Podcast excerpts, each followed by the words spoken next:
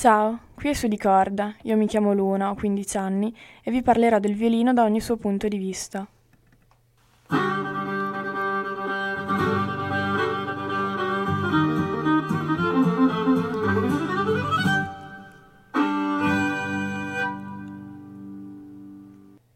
La musica, il linguaggio universale che attraversa nazioni e generazioni intere, voce dei nostri sogni, capace di esaltare le emozioni che proviamo quotidianamente, amplificare i desideri, dilatare le fantasie, ma anche di rappresentare un punto di riferimento per la catarsi interiore, una sorta di specchio dove riflettere il proprio io interiore in un momento della vita caratterizzato da troppi cambiamenti, quasi sempre difficili da gestire.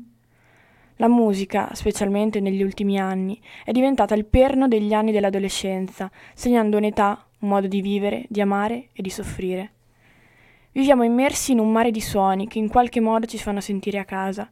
Ci rifugiamo nella musica perché ci offre un riparo inviolabile dove la società contemporanea, ostile, ipocrita e consumista non può penetrare.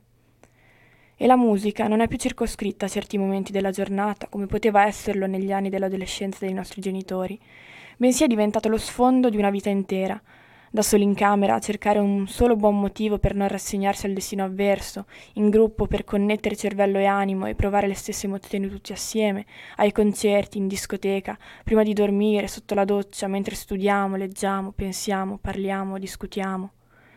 Una moltitudine di suoni, scanditi tra parole provocatorie, estreme, in cui i giovani si riconoscono e riconoscono la propria situazione ed esattamente ciò che stanno vivendo la musica è una vera e propria colonna sonora. Quando infatti ricordiamo un certo momento della nostra vita, immediatamente lo associamo alla canzone che in quel momento ci accompagnava. E la musica riesce ad esprimere ciò che noi giovani non riusciamo non solo a dire, ma anche a pensare, e riesce a capirci, quando gli altri sembrano non poterlo fare. Trovare se stessi, la propria identità, il significato dell'esistenza, l'amore, il desiderio, la ribellione, la violenza, la morte, la speranza.